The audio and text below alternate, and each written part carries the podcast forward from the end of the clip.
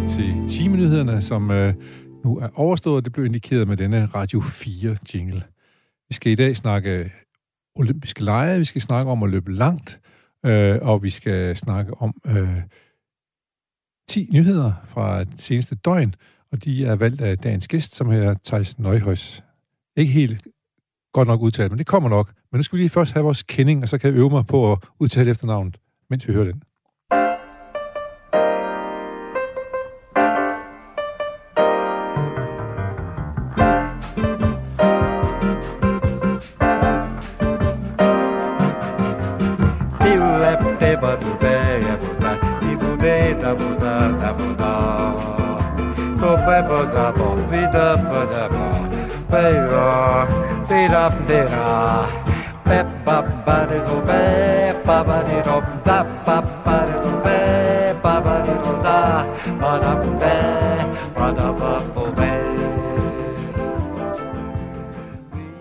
Ja, så kom vi i gang med vores lille bosser her. Og jeg skal lige høre dig, Thijs. Du er jo atlet og tilbringer mange kilometer på landevejene med at løbe.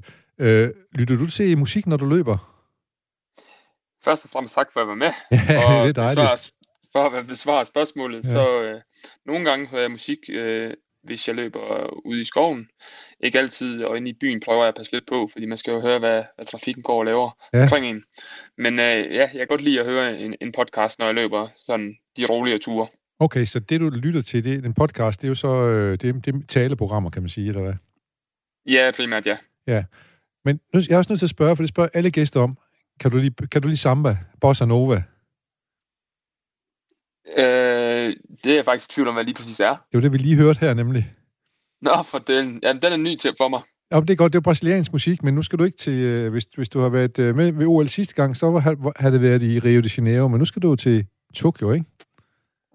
Det er korrekt, ja. Ja, og hvornår er det, du skal være, hvornår skal du, jeg skal jo lige sige til lytterne, vi taler med dig fra, du er i Italien, og du er nede og træne i højden, inden du skal afsted til OL, og hvornår er det, du tager til OL? Ja, jeg tager afsted til OL den 28. juli, når det er i gang. Jeg skal konkurrere på maraton, som bliver afholdt i byen Sapporo, 800 km nord for Tokyo, fordi der er en lille smule køligere i Tokyo. Og jeg skal i gang på sidste dagen, den 8. august, japansk tid, kl. 7 om morgenen. Så det er en tidlig affære, og det bliver så, ja, det bliver faktisk lige præcis ved midnat fra den 20. til den 8. her hjemme i Danmark. Okay, der vil vi så spændt følge dig. Helt basalt, hvornår fandt du ud af, at du var god til maratonløb? Jeg kan se, at du har løbet halvmaraton. Jeg kan også se, at du har været forholdsvis god til at løbe 1500 meter, har gode placeringer ved DM og så videre. Men hvornår fandt du ud af, at du var så god til maraton, at du kunne blive OL-deltager? Jeg har aldrig været i tvivl om, at jeg har været god til at løbe langt. Altså, det har altid været min force. Det har ikke været min hurtighed, der har været min styrke. Men jeg har investeret meget på baneatletik, 1505 km, for netop den dag, når jeg skal flytte op på maraton, så har jeg ligesom lidt buffer til at kunne ligge længere væk fra mit max. Og det var faktisk i 2018, da jeg stagnerede på 5 km i 2-3 år i streg, at jeg valgte at gå op på maraton og blive dansk mester mit første maraton. Så det har taget fart temmelig hurtigt siden da. Og så fandt du ud af, at du var et ekstraordinært talent i forhold til det. Og hvornår begyndte man så at tænke, måske kan det her føre til EM, VM, OL'en da? Ja, men faktisk allerede efter min første maraton, hvor jeg løb 2.19, der vidste jeg, at VM-grader var 2.16, og jeg havde ikke sådan, jeg nok ikke helt forberedt mig så godt, som jeg kunne på mit første maraton, så jeg vidste, at der var masser mere at gå af. Og mit andet maraton kom jeg i løb i 2.14 og kom i top 3 til Düsseldorf-Marathon og kvalificerede mig dermed til VM i Doha som eneste mandlige danske atlet. Så der, når man er på VM-niveau, så er det ikke så langt til OL jo. Ja. Nej, eller ja, det er både ja og nej. Ja. OL-kraven er blevet hævet med 7,5 minutter den her gang, sammenlignet med sidste gang. Før han var det 2.19, og nu er det 2.11,5, og det er de hårdeste OL-krav på maraton nogensinde. Ja. Så det var sådan lidt en svær en lige at sluge, men det var jo omvendt, holder det mig skarp, og der var ikke andet for end at klø på, og så bare sige, at det er den tid, man går efter, så må man jo se, hvor længe man holder, og jeg holdt hele vejen. Og hvornår knækkede du den? Jeg clearede den, det var i 23. februar 2020 i Sevilla. Sådan. Der kan også godt være varmt dernede, men nu var det så i februar, det hjælper jo lidt på det, kan man sige. Men jeg er også nysgerrig efter at vide, hvor meget Hvor meget træner man? Hvor mange kilometer har man i fødderne, når man skal løbe, når man træner maratonløb? Man periodiserer sin træning lidt klart, efter, hvornår man skal være i form, men de gode maratonuger, de ligger jo nok på den anden side af de 200, 210, 220, 227 var jeg faktisk oppe på i sidste maratonforberedelse, så det er ikke små ting. Nej, det er vildt. Det er godt nok vildt. Jeg så også, jeg var lige at kigge på, det også, hvor du løber sådan en intervaltræning også, hvor du løber forholdsvis hurtigt 8x1000 meter og så videre, ikke? Med noget ind med gang indimellem og så videre. Så du kommer ikke sovende til det i hvert fald. Nej, det er op og træne 2 gange om dagen. Ja. Og du står direkte op, når du vågner ved 6-7-tiden, og så løber du allerede uden at spise morgenmad. Ja, det gør jeg i hvert fald ofte, når jeg er derhjemme. Når jeg har den luksus, jeg har på træningslejr, så alt efter, hvordan det lige er indrettet. Men for eksempel her i Italien, der står jeg op 7:30, spiser, og så træner jeg 9:30. Okay. Fortæl lige ganske kort, for at slutte ind, vi hører det der højdetræning hele tiden. Sig lige kort, hvad vil det sige at være i højdetræning, som du er nu i Italien? Kort sagt, når man bevæger sig længere op i højderne, så er der mindre ilt til rådighed. For at kompensere for mindre ilt, så vil kroppen starte med at producere flere røde blodlegemer, og de røde blodlegemer gør, at man kan transportere mere ilt rundt, så man efter noget tid bliver bedre til at bevæge sig i højden. Når man så kommer ned på havniveau igen, jamen så er det jo, at man lige pludselig har en masse ilt til rådighed, og man har en masse røde blodlegemer. Ergo, så kan man jo transportere lidt mere ilt rundt. Det er i hvert fald teorien bag det. Ja, og kan du mærke forskel på det? Du må have prøvet det tidligere også. Nogle gange, ja, andre gange ikke så meget, men jeg plejer at præstere ret godt, når jeg kommer ned efter højden, så på den måde, så mærker jeg det. Ja. Og man må sige, du ved også en lille smule om det, fordi du er jo forholdsvis tæt på, eller du stod i hvert fald medicin, ikke? Jo, det er rigtigt. Jeg er på 10.5. semester, kan man vist godt kalde det. Ja. Så jeg har en vis forståelse for de processer, der foregår i kroppen. Hvad sker i kroppen og sådan noget godt. Jeg kan også forestille mig rent psykologisk, når vi skal snakke for kroppen op i hovedet, eller det er selvfølgelig også en del af kroppen, men hvis man ikke har været til højdetræning, selvom du siger, at du måske ikke, hvis man nu ikke synes, man kan mærke det, så vil man kunne mærke, hvis man ikke havde været det, så må man blive påvirket af det, fordi man tænker, at alle de andre er bedre forberedt end mig, så betyder det også noget? Og... Ja, nej. Ja, jo, mentalt betyder det jo for noget for nogen. Jeg kunne ikke komme på højdetræningslejr inden sidste maraton i Valencia på grund af corona, og lavede hele min optræning til Valencia Marathon i december derhjemme, og det gik også rigtig godt. Ja, det er godt. Så jeg tror, jeg kan begge dele. Ja. Lad mig lige her til sidst, inden vi går i gang med de 10 nyheder, du har valgt som tankevækkende nyheder, så kunne jeg godt tænke mig lige at høre, hvad vil være en god placering for dig, og hvad vil være en tilfredsstillende placering for dig i OL her i august? Det er altid svært, når man altså logger med jeg ved det. Altså konkrete præstationsmål. Jeg ligger jo lidt i den tunge ende rent kvalifikationsmæssigt, men jeg tror, jeg ligger nummer 97 ud af 112, 15 stykker. Så bedste halvdel skal jeg da op i, og jeg kan ikke gøre for, hvad alle de andre gør. Altså, jeg kan holde fokus på min egen præstation og løbe det optimale løb, og hvis jeg har gjort det, om det så rækker til en 28. eller en 48. plads, det ved jeg ikke. Du kigger på dig selv, og det synes jeg egentlig, jeg har lagt mig til, det er rigtig mange svømmer, der også gør.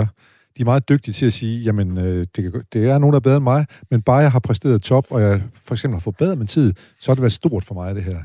Er det lidt sådan, det er sådan, du også har det lidt, ja? Ja, jeg tider lidt mere sådan et...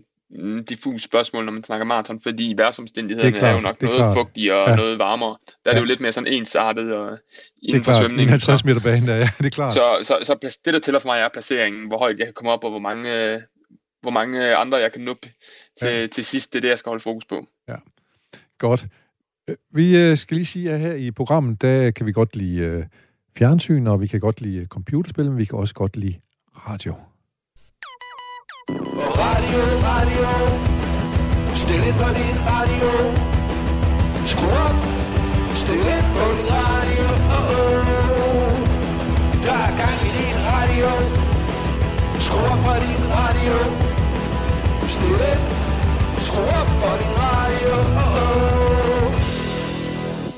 Yes, så fik vi i hvert fald slået fast, at det er radio, vi er i gang med at lave, og vi har besøg af atlet og medicinstuderende, Thijs Nyegaard. Nyegaard. Thijs. Som er hvis vel er hollænder, men har boet i Danmark siden du var 3 måneder gammel, og derfor så kan stille op for Danmark til OL her. Det er vi jo rigtig glade for. Det er jeg også glad for. Vi skal i gang med dine 10 tankevækkende nyheder fra det seneste døgn, og på en 10. plads, der har du noget om padelsurfer, som blev ramt af bøder. De blev regnet som et mindre fartøj, og man skal have redningsvest på. Og hvorfor synes du, det er tankevækkende? Hvad tænker du på omkring den nyhed? Jeg synes jo, det er rigtig fint, at man tænker lidt sikkerhed ind i, når man tager ud på vandet. Hvis man mener, at paddelsurfer skal have det her på, så burde kitesurfer og alle mulige andre former for surfer også have det lidt med. Så måske er det noget, man skal, især når man ikke er et sted, hvor der er i mere åbne steder, hvor man er alene selv, der er det måske rigtig godt at være på den sikre side, men ellers kan jeg godt forstå, hvis folk ikke gør det, hvis der er en, der er en strand, hvor der er bevogtet af folk. Omvendt vil jeg så mene, at hvis vi skal til at tvinge folk til at have redningsveste på, når de kører, eller paddelsurfer, så synes jeg også, at vi skal gøre det lovpligtigt at have cykelhjelm på. Der er lidt flere dødsfald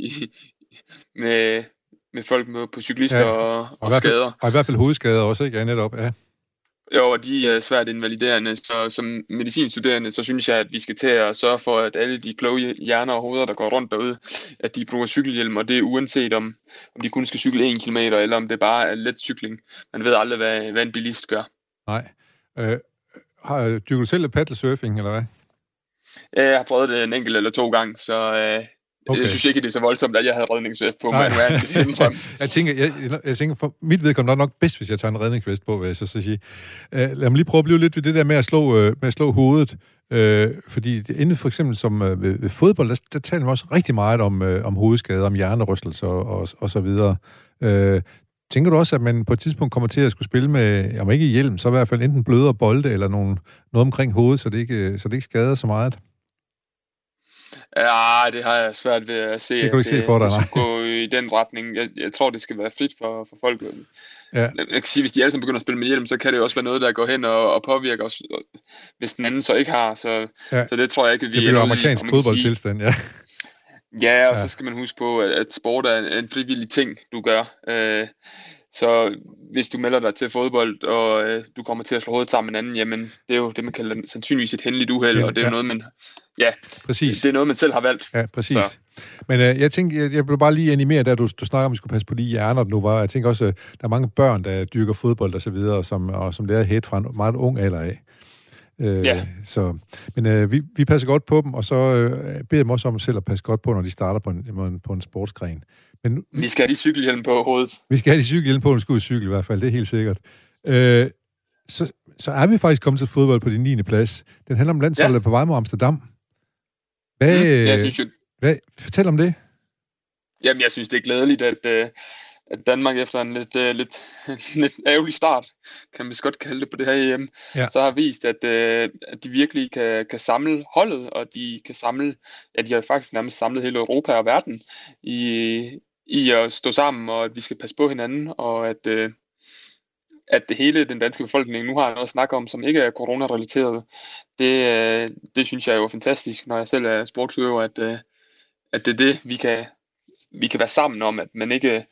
Det har jo været meget sådan ensomt og på sine egne præmisser de sidste års tid, og vi har ikke måttet så meget, så at det nu kommer lidt gang i tingene, og vi kan stå sammen og være glade om nogle ting. Det er godt for menneskets både intellekt og sociale kompetencer. Hvorfor er det godt at stå sammen omkring idræt, tænker du? Hvad er det, det giver en befolkning? Jamen, jeg tror oftest er det jo langt hen ad vejen, at det er noget glædeligt. Altså selvom Danmark skulle gå hen og tabe på et eller andet tidspunkt, jamen så er det jo noget, man har været ude sammen med sine venner eller familie, eller hvem man nu ser sport med. At så er det noget, man gør sammen, og så kommer man hinanden ved, eller man mødes med nogle kammerater, som man ikke ser så tit. Ja. Og ser en fodboldkamp, eller ser noget atletik, eller hvad det nu kunne være. Ja. Så det der med, at man er social med andre mennesker, det er rigtig vigtigt for os, og især i en tidsalder, hvor man kan jo sidde og streame og gøre det hele online, så er det vigtigt, at vi kommer ud og har det godt sammen med hinanden. Ja. Og så kan jeg jo sige, at der var en af de tyske landsholdsspillere, som apropos det, du taler omkring corona, som sagde, hvor er det dejligt, at vi nu har 82 millioner landstrænere i Tyskland, i stedet for 82 millioner virologer, der fortæller os om, hvordan vi skal bekæmpe coronaen. Så det, på den måde det er også glædeligt nok, at der bliver noget andet at tale om, som du var inde på. Ja, jeg tror rent det her snak om corona, det er ofte sådan lidt lidt dystopisk også, eller sådan lidt nedslående. Det er jo aldrig noget positivt, man rigtig forbinder corona med. Og det trigger jo noget op i ens hjerne. Det frisætter nogle forkerte signaler, og man kan godt blive sådan lidt deprimeret og træt af det. Så nu har vi noget, vi kan være glade og sammen om og udadvendte. Så det tror jeg, det er vigtigt, at man får noget glædeshormon i frisat i hjernen. Modtaget. God vinkel på det. Og så vil jeg også lige sige, at en af vores valisiske modstandere, du nævnte jo, Danmark fik en lidt hård start og med Eriksens frygtelige uheld. Rondon på det valisiske land, så han siger, jeg ved godt, inden vi skal spille mod Danmark her på lørdag, 99% holder med Danmark. Så, men vi to, vi holder vel med Danmark i hvert fald, ikke? Og det synes jeg bestemt, de gør. Ja. Og hvad med Holland? De klarer sig egentlig meget godt. Nu spørger jeg jo lige dig, fordi du ved noget lidt om det også jo. Jamen, jeg har jo den unikke situation, jeg kan satse på 2 heste. Ja. Det må man jo ellers ikke normalt, men jeg har langt hen ad vejen, må jeg nok krybe til kors og sige, at jeg har nok holdt med hollænderne. Jeg synes ofte, de har spillet noget lidt pænere fodbold end Danmark. De har måske også haft nogle bedre kvaliteter at gøre med, men det er fedt at se, at begge lande egentlig lykkes. Holland har ikke mødt så meget modstand endnu, så jeg er meget spændt på, når de møder tjekkerne, eller hvis de får lidt modgang, hvad der så sker. Men jeg giver dig helt fuldstændig ret. Holland spiller jo meget, meget ofte fantastisk god fodbold. Også fordi der er en masse god talentudvikling i Holland, ikke mindst for eksempel i det, vi kalder herhjemme godt kan lide at kalde danskerklubben Ajax. Det må man sige. Ja. Der er de været dygtige til det. Gælder det også andre idrætsgrene i Holland, eller er det mest inden for fodbold, at man er så fremsyn, som man har været? Nej, atletik er de også en kæmpe nation. Altså, de har nogle gode sprinter på kvindesiden, ikke? Ja. Ja, de har også nogle rigtig gode løbere, og de sender et fuldt maratonhold blandt andet. Ja. Og også på kvindesiden, så de kan rigtig mange ting. De er selvfølgelig også 3,5 gange så mange mennesker, som vi er, så det er klart, at de har en lidt større talentmasse at give af. Jeg havde jo lige en, der satte verdensrekord her på, var det 10.000 meter for kvinder? Ja, hollandske Sifan Hassan. Ja, Sifan Hassan, og, somalisk flygtning, eller etiopisk flygtning, tror jeg endda. Ja. Og, men den blev så taget igen 2 dage senere. Ja, det var en etiopier, der tog den tilbage igen der. Ja, det er vildt nok, når rekorden ellers har stået i siden Rio, og før det havde den jo stået endnu længere tid, så der skal ting og sager. Men der er 2 ting, jeg er nødt til at spørge dig om den forbindelse. Det ene er jo, at man opfundet nogle nye sko, som åbenbart er med til at gøre tiderne en lille smule bedre i hvert fald. Det virker ikke som om alle de forbedrer sig en lille bitte smule. Plus, der er også det her med, at man løber efter en lysstribe, som skal angive den fart, man skal løbe for at kunne sætte rekord. Ja, det er klart, at der sker meget udvikling, og man kan sige, mange vil nok sige, at man ikke kan sammenligne tiden og have en lidt en pessimistisk holdning til det. Jeg vælger at tage de optimistiske briller på og sige, at også en gang vi løb på grusbaner, nu løber vi på tartan. Det kan jo heller ikke sammenlignes. Nej. Der er også en gang vi løb maraton uden energibar. Ja. Så det vigtigste i det her, det er bare, at det skal være en mulighed, der er frit for alle. Så der er fair level. Altså så længe alle kan få skoene, så synes jeg, det er okay. Ja. Jamen, jeg synes bestemt også, det virker fint nok med den udvikling, der er i gang. Og det er jo heller ikke alle løberekorder, der af den grund bliver slået. Vi har jo stadigvæk for eksempel hos kvinderne en 200 meter rekord, så vidt jeg husker med Rickie Lee Jones, ikke? Jo, en 100, og der er også bestemt rigtig mange andre rekorder, det skoene især gør, det er, at de kunne putte lidt mere skum i den, ergo sandsynligheden for at blive skadet er lidt mindre, og man kan træne lidt hårdere, lidt tidligere efter sit løb. Okay. Og det er jo nok det, der er det store præstationsfremmer på den lange bane. Hvis man kan træne for eksempel 2% mere om ugen i sine piksko, i forhold til ikke at blive skadet, jamen det giver jo rigtig mange procent i løbet af et år. Ja. Og jeg ved jo, det er de små ting, som afgør det. Jeg kan huske, at jeg så et maratonløb i fjernsynet, og hvor det begyndte at regne, og der begynder man at tale om, det er vigtigt, hvilke sko man har på, fordi hvis man absorberer vandet, så slæver man rundt på flere kilo. Altså hvis det nu er 20 km, hvor man løber med våde sko, så bliver det et stort handicap. Ja, det er måske mere... Ja, det er nok ens for alle. Man kan sige, at skoen udgør måske 1%, den 99% af så træningen. Ja. Men det er jo marginaler. Vi leder jo efter millisekunder nogle gange. Ja, men du nørder vel også med dine sko og med dit udstyr og sådan noget, ikke? Jo, det kan man ikke andet end at gøre, når man er naturvidenskabeligt anlagt. Nej, jeg kan huske, vi har den danske sprinttræner Mikkel Larsen, vi også har haft med. Han fortalte om, hvordan han arbejdede med Saras sko. Vores 400 hækløber. Altså, man sad hele tiden og justerede dem hele tiden, indtil hun var, nu er der ikke mere at komme efter. Og så det var jeg meget imponeret over den omhu, man lægger i det. Ja, vi prøver at kigge på alle aspekter af sporten. Klart. Og det kan alt være fra kost til sko og til vejr og ja, væskeindtag og hvad ved jeg. Vi har lidt, jeg vil sige, vi har en lille smule travlt, for du skal nå ned og spise, for det hotel, du bor på, de vil have, at du skal spise til et bestemt tidspunkt. Hvad jeg vil rigtig gerne have noget mad. Ja, det skal du, og hvad spiser du? Ja, men i dag får vi får oftest en 3-4 retter, så får vi noget fast, noget salat og noget brød, og så kommer der en første ret af noget pasta, og ja, anden ret, om man vil, og så tredje ret, det bliver noget kyllingebryst med nogle grøntsager, og så desserten består af noget frugt, skåret i stykker til os. Ja. Så det er utroligt lækker og god mad hernede. Skide godt. Så skal vi til at tale om din nyhed nummer 8. Den handler om det andet vaccinestik, som jeg faktisk har fået her til morgen klokken 9:15. Hvad tænker du på med den nyhed, du har her? Jamen, det er jo glædeligt, du har fået det nummer 2. Ja. Man kan sige, at den her nye variant, delta-varianten, der skal skabe noget frygt. Ja, den ser ud til at skabe lidt frygt. Nu må vi se, hvor voldsom den er. De sagde også, at den britiske var helt voldsom, og det tog vi heldigvis som nogenlunde i stiv arme. Men ECDC har sagt, at det er sådan den europæiske union, der har sagt i forhold til, at vi skal sørge for at få vaccinestikkene gjort med 3 ugers mellemrum. Og det er jo nok især fordi, at nogle lande er lidt bagud, at de ældre skal altså i hvert fald være sikret, fordi det er jo dem, der potentielt set kan, altså de ældre og frontpersonale og kronikerne, som er udsatte. Ja. De særligt udsatte, lige præcis. At hvis man ikke har fået dem vaccineret, så skal man i hvert fald til at op i omdrejninger. Det ser ud til, at Danmark er i gang med at vaccinere helt ned til gymnasieelever nu, så i den forstand, så må det jo da gå rimelig godt. Det er begyndt, ja. Men til gengæld, så er det de der 30-årige, de er ikke kommet i gang endnu, men det skal nok nå det helt. Hvis de er udsatte, så skal de nok klare den. Ja. Og man lad mig lige høre, hvad med jer idrætsudøvere, der skal til OL? Der var jo sådan lidt snak frem og tilbage, indtil at Danmark fik foræret nogle vacciner, sådan at sportsfolkene kunne få. Har du også fået vaccine? Ja, jeg kvæg mit job som medicinstuderende. Det er klart, du er jo frontpersonale, kan man sige. Ja. Ja, både og. Ja. Men jeg arbejder i en almen praksis, og der har jeg fået min vaccine, og det er jo glædeligt, at de danske atleter har fået vaccinen, og at IOC stillet den til rådighed nu, når politikerne i Danmark absolut ikke var til at rykke ud af stedet. Ja, meget mærkeligt, tænker jeg. Nå, men så læser jeg så i dag, at der er nogle atleter, der skal til OL, ikke danske, men sådan det hele taget, som ikke vil have vaccine. Hvad tænker du, det kan skyldes? Og får man så lov at komme ind og deltage, hvis man ikke vil have en vaccine? Vil japanerne gerne have idrætsfolk ind? Man kan ikke tvinge folk til at tage en vaccine, ergo skal man nok komme til starten, uanset om man har fået vaccinen eller ej. Ja.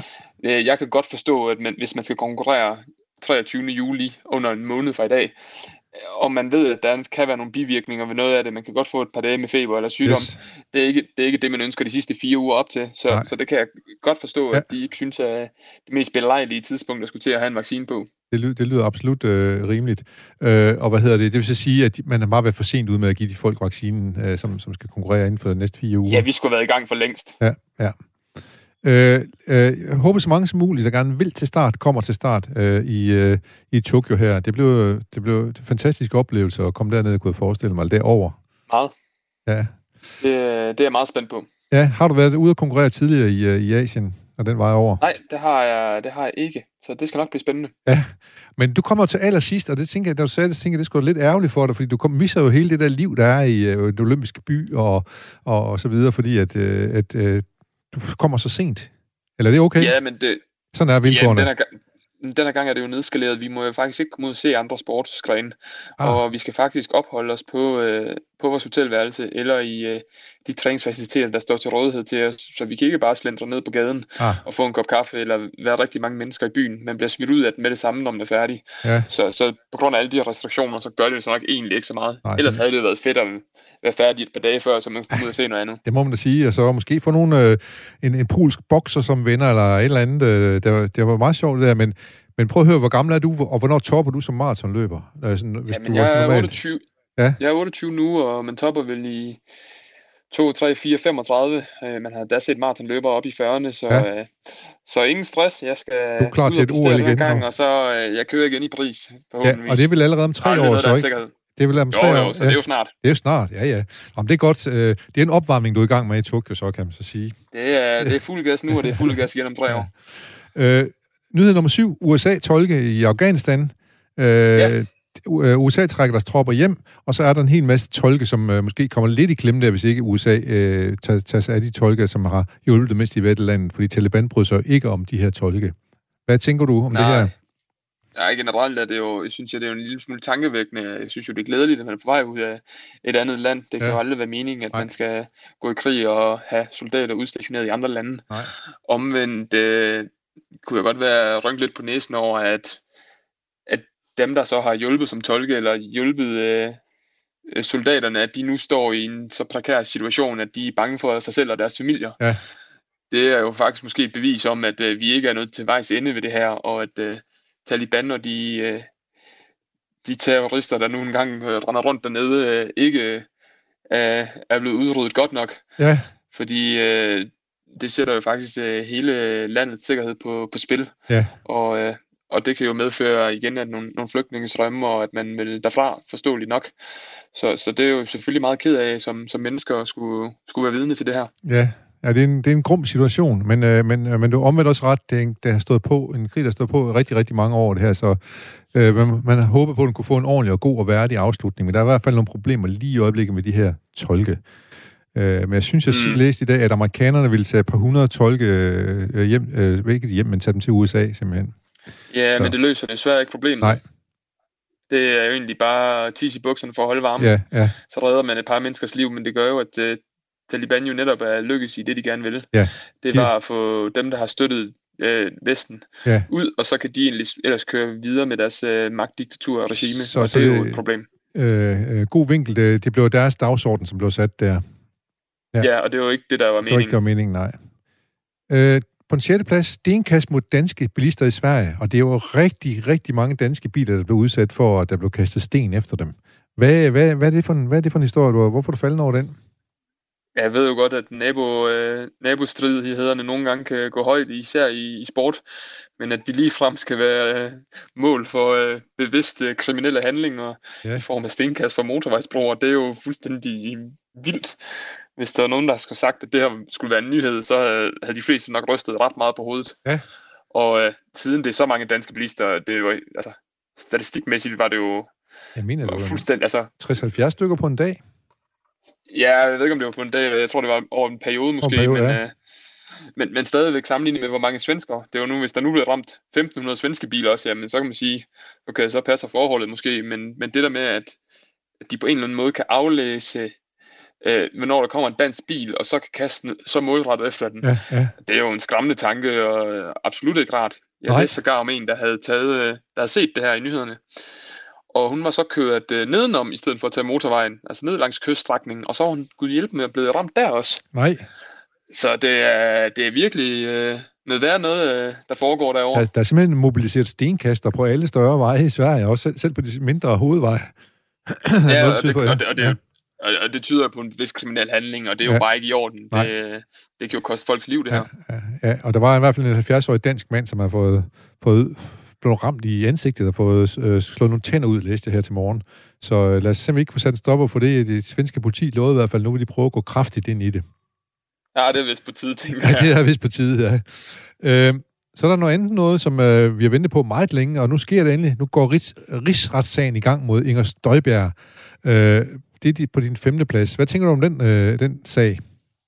Jamen, vi har hørt meget om den kære Inger Støjberg og den her rigsretssag, om den hele taget skulle være der, og hvorfor den skulle være der, og hvad den skulle udmunde i. Og jeg synes jo, oftest er politik jo noget indspist noget, og man ikke helt kan gennemskue det.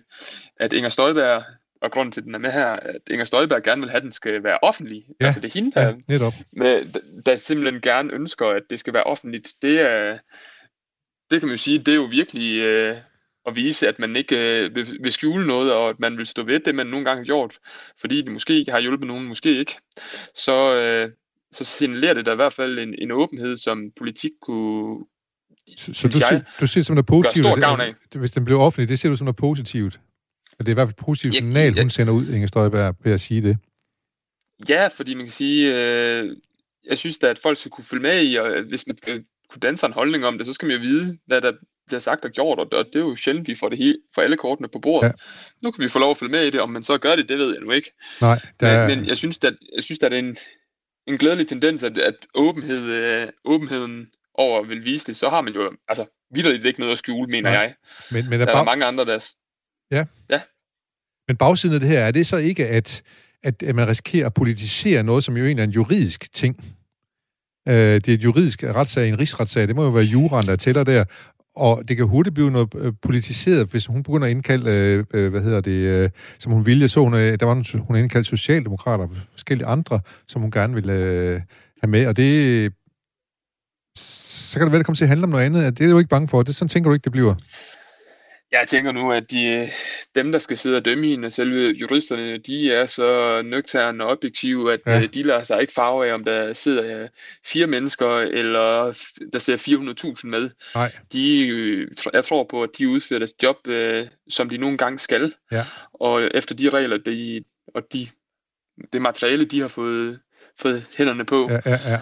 Og at der så kommer andre socialdemokrater, og hvad man ellers skulle tænke sig, politikere ind.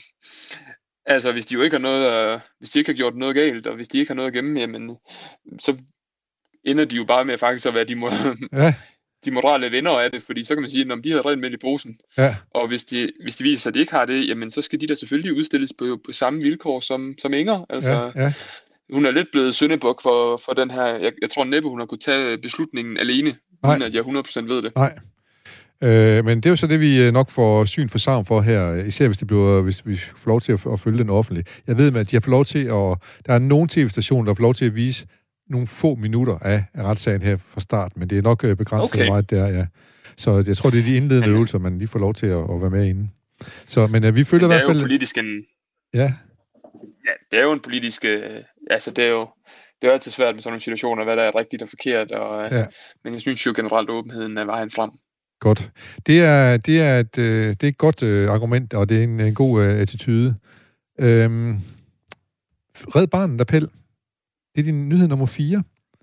Ja. De vil gerne samle flere penge sammen. Der er 13 millioner unge under 18 år, som har ekstrem mangel på mad verden over, og 5,7 millioner af dem, der er simpelthen der er sult. Hvad gør vi? Det er jo, det gør mig jo ufattelig ked af det, at læse sådan nogle tal. Jeg desværre også må indrømme, at det er ikke overraskende. Jeg har selv været i nogle afrikanske lande og træne, og situationen er temmelig alvorlig. Og vi i den vestlige verden har jo set, hvor altså, hvis man kigger på den indsats, der er blevet gjort over for blandt andet corona, hvis man kunne fremadrettet mobilisere nogle af de penge også til at kigge på hele verdenssamfundet. Nu snakker vi kun om altså, børn under 18. Ja.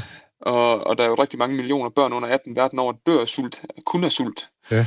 Og hvor mange menneskeliv vi kan redde der, og hvor mange menneskeliv vi kan forbedre der, så tror jeg, at vi har en langt større nyttevirkning, end hvis man ser på, hvor mange penge vi for eksempel bruger på corona. Corona, ja. Det er jo en lidt sådan voldsom holdning at have, men nej, det synes jeg bestemt det er vigtigt. Ikke. Ja. Jo, men når man postulerer noget mod corona, det er jo lidt ildehørt, men vi skal også, jeg tror måske det er godt for os at måske kigge lidt bredere ud i verden, sådan at få lidt perspektiv på tingene. Enig herfra i studiet i hvert fald, og vi kan kun opfordre folk til også at støtte Red Barnet, altså lytte til deres appel om at støtte dem, når de kommer rundt og samler ind til de 13 millioner, der under 18 år har ekstremt mangel på mad, ikke? Ja, og man kan også støtte på andre måder. Man kan jo, hvis man har noget brugt tøj eller noget gammelt tøj, i stedet for at smide det ud. Ja. Jeg har tit taget mine løbesko med til Kenya og givet dem bort, selvom de egentlig var slidte for mig. Jamen, så har der været folk, der jo ikke har sko. Så er et par slidte løbesko, altså guld værd, når man ikke har nogen sko overhovedet. Så hvis man tager til Afrika, tag noget ekstra. Tag noget af det gamle tøj med, eller de gamle sko med. Ja. Eller donerer tøjet til kirkens... nødhjælp, eller der står jo bokser mange steder i landet, hvor man kan donere, i stedet for at smide ud. Man kan selvfølgelig prøve at sælge det først, hvis taget er i god stand. Ja. Tænke den der genbrugsagtige, og hvis det virkelig ikke er dertil, jamen der er aldrig noget, der er så dårligt, at det ikke kan bruges dernede, kan jeg sige som førstehåndserfaring. Godt, og jeg ved, at der er nogle forskellige organisationer, der samler idrætsudstyr osv., og så det kan vi også kun opfordre så til, at man bidrager med det, man måtte have. Fordi der er sikkert nogle sko, der ryger ud her i Danmark, som sagtens kan bruges andre steder. Rigtig mange sko.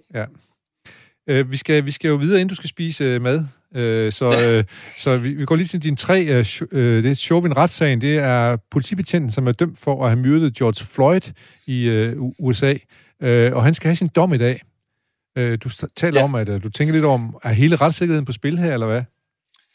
Ja, der er blevet sagt og gjort meget i den sag her, da... Nu har jeg selv været på college i USA i 2,5 år i Kentucky. Kentucky, ja. Så jeg kender jo lidt til hele den her, hvad kan man kalde den, polariseringsstatus blandt hvide og sorte, som der nok engang er derovre. Og det vil ikke bidrage til folks sikkerhed, hvis han ikke bliver dømt for det, han har gjort. For det virker til at være temmelig tydeligt, at det kunne have været håndteret på mange anderledes og bedre måder, og det her det er jo bare en ud af ekstremt mange sager. Jeg var også meget berørt af Arbery, Arbery-sagen, var den sorte amerikanske mand, der faktisk blev slået ihjel på en joggetur, og uden, altså manden er ude at løbe, der ingen i det var så et hvidt naboområde, hvor det var så også politiet, der var. Det var ikke politi, det var faktisk en tidligere politibetjent, tror jeg, og hans søn, og så en deres venner, og som var derude, og de påstod så efter, den stakkels Arbery var slået ihjel, at de troede, han havde stjålet en hammer fra et nybyggeri et eller andet sted, og derfor mente de deres gode ret til at slå ham ihjel, ikke? Så lad ham da stjæle en hammer, hvis det er det, det har han jo ikke engang gjort. Og det har han ikke engang gjort. Nej. Og jeg synes, der er lidt for mange af de her sager derovre, og jeg tror, den måde, vi får... måske bragt det en lille smule tilbage, det er, at vi må simpelthen slå hårdere ned på det. Og der må simpelthen være noget, at hvis man ikke overholder de retningslinjer, man engang nok er blevet lært på politiskolen, så falder så må man den hammer for det, så kan man så kan man simpelthen ikke være i vejret. Det er lidt ligesom i sport, hvis man tager doping, men så skal man heller ikke være der længere. Nej. Altså, så er det ud. Og det er lidt det samme her, så skal man heller ikke være politibetjent længere. Så skal man faktisk bures ind. Ja, og det er også det, som Chauvin, han risikerer nu. Han skal i hvert fald, det gør han jo helt sikkert. Han skal have sin dom i dag, og du håber lidt på, at det måske godt kan blive en hård dom, der i hvert fald markerer, det her, det er bare ikke i orden. Ja, man skal selvfølgelig altså passe på med meget hårde domme. Man skal være sikker på, at folk har gjort det, men når der er så tydelige indicier på, at han har lavet magtmisbrug og ikke holdt sig til de retningslinjer og regler, han nogle gange skulle... Han er i hvert fald dømt for det. Derefter. Ja, han er dømt for det, og så nu er det så strafudmålingen, vi venter på, kan man sige. Ja. Lige præcis. Jeg tager lige igennem, så vi kan komme igennem. Jeg har lige hidkaldt Anders, fordi så vi lige kan tale, så jeg kan tale med ham resten af tiden, mens du går ned og spiser. Og så fortæller jeg ham, hvad du skal have at spise, og så snakker vi lidt om det. Jamen, det er så fint, det er jeg glad for. Det er også fragter mig at lige presse på her. Det er godt.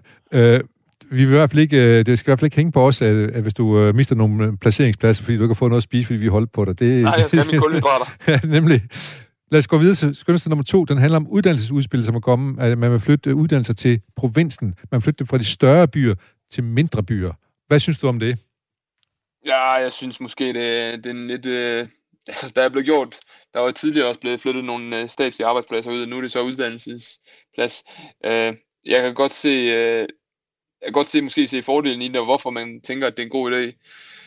Jeg kan bare godt være lidt bekymret for, at der er mange undervisere, der har sagt, jamen vi flytter simpelthen ikke fra de større byer med derud. Ergo, så får man jo faktisk noget undervisning, der er mindre kvalificeret end det i de større byer, og så skaber vi jo faktisk et spænd inden for den branche, man nogle gange uddanner sig i. Og det er jo i hvert fald det sidste, vi ønsker, tænker jeg, at der er nogen, der er gode, og nogen, der er dårlige. Ja, det er ikke det, der meningen, ja. Vi skal jo helst, når vi alle sammen kommer ud, for eksempel hvis jeg sagde mit eget erhverv, altså lægestudiet, vi skal jo helst være gode alle sammen. Det nytter jo ikke, at nogen af os er mindre gode end andre steder, fordi der er nogle steder, der ikke har kunne få sufficient dækning på undervisere. Og jeg ved også, der har været, når jeg snakker om, at så vil snittet blive lavere, så vil flere udlændinge søge ind på de her pladser. Og lige så meget som jeg gerne vil have udlændinge på vores studier, så skal vi jo også sikre os, at kvaliteten.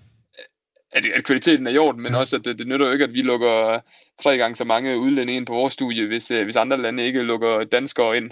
For så er det jo danskere, der potentielt kommer i klemme med deres uddannelse. Det har du ret i, men det, du berører her, det er også om kvaliteten. Den nu bliver god nok på den undervisning, som er ude i de nye steder, hvor man vil lave uddannelsesinstitutioner. Og det skal jo nødt til at være sådan, at når man kommer på hospitalet, man spørger om, hvor lægen er uddannet henne, og hvis en er uddannet på tarm, så vil man ikke operere sig ham eller hende. Nej, og for nogle uddannelser kan det sikkert være rigtig smart. Der er jo, altså udenrigen, så der er jo nogle steder, hvor man ikke ønsker at skulle flytte så langt, og hvor man faktisk har brug for arbejdskraften. Jeg tror måske noget som seminarer og lærer. Altså der tror jeg, det handler om at få det spredt rigtig meget ud. Ja, fordi man netop har brug for at man er dækket over hele landet. Ja. Og det er faktisk måske nærmest kræver endnu mere af dem i udkantsområderne nogle gange. Fordi der kan være alle mulige ting, der er med indover. Ja. Jeg synes desværre, jeg synes måske, man skal i hvert fald have undersøgt det og være sikker på, at det er det rigtige, man gør. For ellers så tror jeg, man kan få lidt bagslag på det.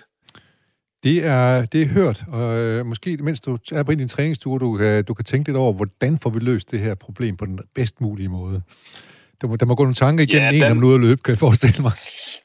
Ja, omvendt kan man sige, at Danmark er jo heller ikke større end, at jeg synes godt, hvis man har store uddannelsessteder, vi har jo i hvert fald de 4-5 største byer, der ligger jo, og det er jo sågar langt flere steder end de 4 steder, at vi har uddannelsesmuligheder. Ja. Så jeg kan godt se fordelen i, at man for eksempel målretter tingene et sted. Jeg ved også, kiropraktik, det kan man kun læse i Odense, som det er nu. Ja. Og altså, der er jo aldrig længere, at det er maks. 2-3 timer, så større er Danmark heller ikke. Netop. Men det er selvfølgelig meget, hvis man har gået i skole 10 minutter fra, hvor man bor. Ja, så, men jeg tænker, der er mange, der gerne vil til de store byer læse også, men det må vi prøve at se, at vi kan få styr på. Nu skal vi i hvert fald have styr på din nyhed nummer 1. Og den, det er sådan set din, hvad skal man sige, næsten landsmand, statsministeren Rutte, som sætter foden ned over for Benelux, eller over for Orbán, den ungarske statsminister, fordi de har lavet nogle nye homofobiske love, og det er man ikke glad for i EU, og der ser ikke Rutte, som åbner faktisk sin mund og siger, det her, det holder bare ikke. Hvorfor er det en... Nej, jeg er stolt af at være tidligere hollandsk statsborger, når jeg ser Rutte gøre så drastiske tiltag, fordi det er nødvendigt. Jeg synes, at de love, Orbán og hans minister har ført igennem, er fuldstændig vanvittige. Jeg synes, at kærlighed mellem mennesker er ubetinget af køn og farve og hvad der nu ellers skulle være. Altså, hvis 2 mennesker kan holde af hinanden, så er det jo bare rigtig fantastisk, og så... så er det sådan, det skal være. Så. Og hvis nogen er homoseksuel, så er det formodentlig ikke, fordi de har set en reklame i fjernsynet med 2 homoseksuelle engang. Nej, det er jo nok, fordi så er det faktisk sådan, de har det. Så er det sådan, de har det, så, ja. Altså, og det er jo glædeligt, at 2 mennesker af samme køn kan lide hinanden. Eller, altså, selvfølgelig skal man måske ikke... man skal selvfølgelig overholde de regler, der er om mindreårige, men ud over det, så er kærlighed jo ubetinget. Absolut. Synes jeg. Ja. Og... jeg synes, vi har for mange lidt obskure ledere efterhånden. Der er også en Lukashenko over i Hviderusland, og der er en lidt længere mere mod øst, der sidder også en i Rusland, det gør der. Hvor man en gang imellem måske godt kunne slå lidt hårdere til værks. Altså, og jeg synes faktisk, man som EU skal til at begynde at gøre noget ved de her ting, fordi det skal vi simpelthen ikke... synes jeg i orden, det her. Nej, og de begynder også at sige fra nu. Og nu skal jeg lige høre dig her til allersidst, inden vi skal ønske dig rigtig god tur til Tokyo. Så skal jeg lige høre dig... Hvordan har du det med? Vil du stille op med regnbuearmbind på COL, når du løber maraton? Og for eksempel, hvad synes du om, at München, der fik de ikke på Allianz Arena, fik de ikke lov til at lave stadion i regnbuefarver? Nej, jeg kan lidt godt forstå den situation, de endte i, men ja, fordi det, så bliver det jo lige pludselig, folk har sagt, om det er en politisk sport, men det er jo noget politisk, når de vil gøre det mod regeringen i Ungarn. Ja. Og så er det jo, og der bliver det lidt svært. Men altså, kunne jeg få et par konkurrencesko i regnbuefarver, så er det helt klart, at jeg stiller op i, hvis de var lige så gode som alle andre. Fordi jeg hidkommer diversitet. Thijs, vi arbejder på sagen så, inden du tager afsted, så vi ringer dig op, hvis vi finder nogen i hvert fald.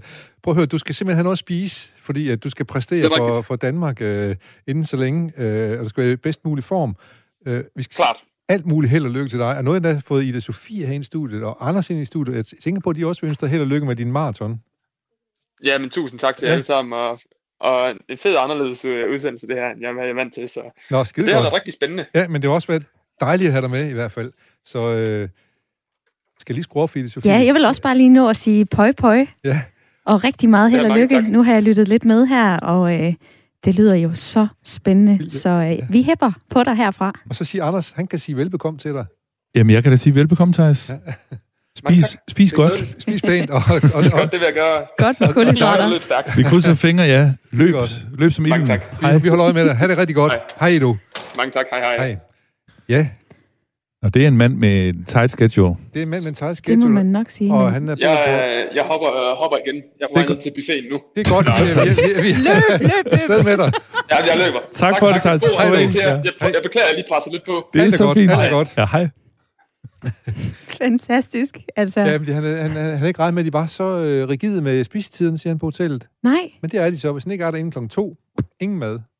Det er da alligevel utroligt, når man er en professionel atlet, og man er booket ind på et hotel, hvor der er træningsfaciliteter og alt muligt andet. Ja. Nå.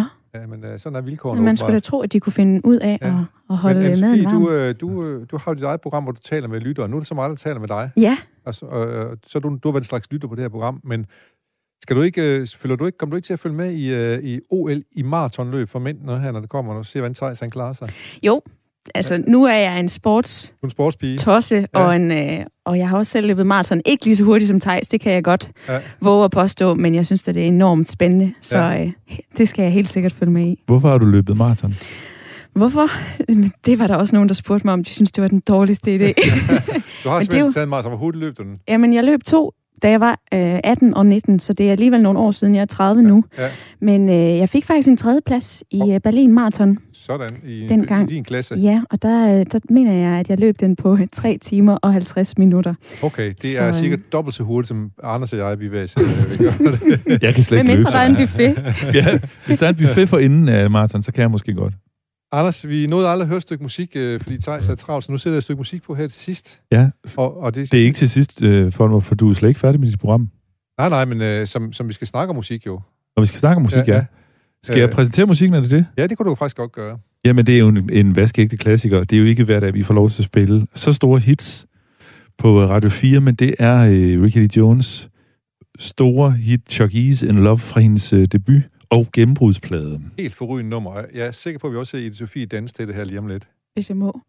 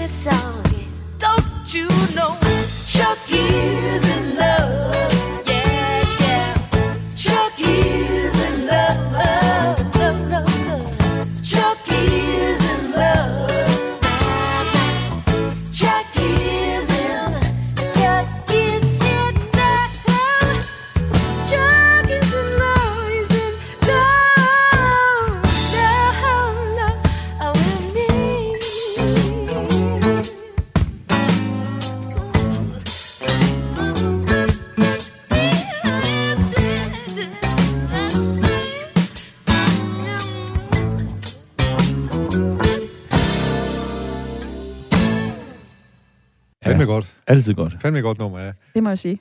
Du kendte det godt i forvejen? Jeg kendte det godt. Jeg har hørt det et par gange, men jeg er lidt nysgerrig på, hvorfor det lige akkurat var det her nummer. Det er et godt nummer. Ja. Altså, hvorfor vi spillede det? Ja. Jeg tror, det er fordi, at Folmers datter er blevet student. Nej, tillykke til hende. Men, og så virker det passende. De kører jo rundt i gaderne uden for vinduerne. Ja, det gør de selvfølgelig. Og hujer og dytter. Ja. Men vi har det med at vælge noget, som måske ikke nødvendigvis er relevant for det, vi taler om, men som bare noget fedt nummer, som måske passer til dagen. Så har vi også længe haft noget med musik fra de meget varme lande. Ja. Og så var det ikke det i dag. Nej. Hvis jeg må sparke en idé ind, så synes jeg, det kunne være fedt at høre noget Thin Lizzy med The Boys Are Back in Town. Ja. Det kunne måske være i forbindelse med EM i næste uge. Yes. Men god idé. Næste fredag, når vi sender dagen i dag, så lover jeg dig, at så skal vi kigge efter om The Boys Are Back in Town med Thin Lizzy. Fedt. Ja. Ja. Du er til mænd med store tatoveringer og... altså, jeg har jo selv 9 tatoveringer. Ja. Altså. Jeg er faktisk ikke sikker på, at Thin Lizzy-drengene havde tatoveringer. Nej, det tror jeg heller ikke, de havde. De drak en masse whisky. Whisky in the jar. De så bare sådan ud. Jamen, jeg tror også, at det var mere deres fans. Altså, både dengang og nu, der sådan dyrker. Tatoveringen på, ja. Tatoveringen på. Og du var lige ved at være der for mig. Ja, jeg var tæt på den. Men nu skal jeg lige høre, der var en af de nyheder, som Thijs har valgt som en af sine tankevækkende nyheder, som man måske lige kan vende med jer også. Ja. Det er den her rigsretssag, som faktisk lige nu er gået i gang mod Inger Støjberg. Ja. Og hun vil gerne have, at den skal være offentlig. Ja. Og det har hun så fået... Det har hun ikke fået medhold i. Han har sagt, at man får lov til at vise et par minutter af retssagen, af nogle tv-stationer gør. Ja. Hvad er jeres holdning til det? Hvad siger du, Ida-Sofie? Skal den være offentlig, den rigsretssag? Jamen, jeg synes, det er...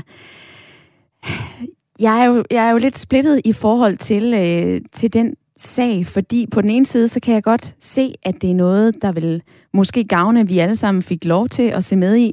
På den anden side, så er der også det retslige hensyn. Altså, er der nogen, som kommer til at ændre deres forklaringer, eller være lidt mere opmærksom på, hvad de siger i retten, hvis det bliver streamet ud til hele Danmark? Det er det, jeg tænker. Og måske også begynder, som jeg forsøgte at hæve det over for Thijs, at man kommer til at politisere det, man så siger. Ja, det bliver en politisk diskussion, i stedet for en juridisk diskussion i retten. Ja. Men han var nu han var glad og helt åben og troede på, åbenhed var det bedste. Og det er en meget skøn det er en meget smuk tanke. Sige, ja. Jo. En anden af de ting, vi taler om, det var det her med de homofobiske love, som man har lavet i Ungarn. Ja. Hvor man ikke må vise film med homoseksuelle, og man ikke laver reklamer, hvor der er homoseksuelle, eller i hvert fald relationer i, som man kan tro er homoseksuelle og så videre. Og så er der nogle af sportsudøverne, de kunne godt tænke sig at gøre noget ved det, og politikerne i EU prøver også på at gøre noget ved det, men hvad tænker I om det? Skal vi bare simpelthen ekskludere Ungarn fra Anders fra? Nej, jeg synes, altså det er jo...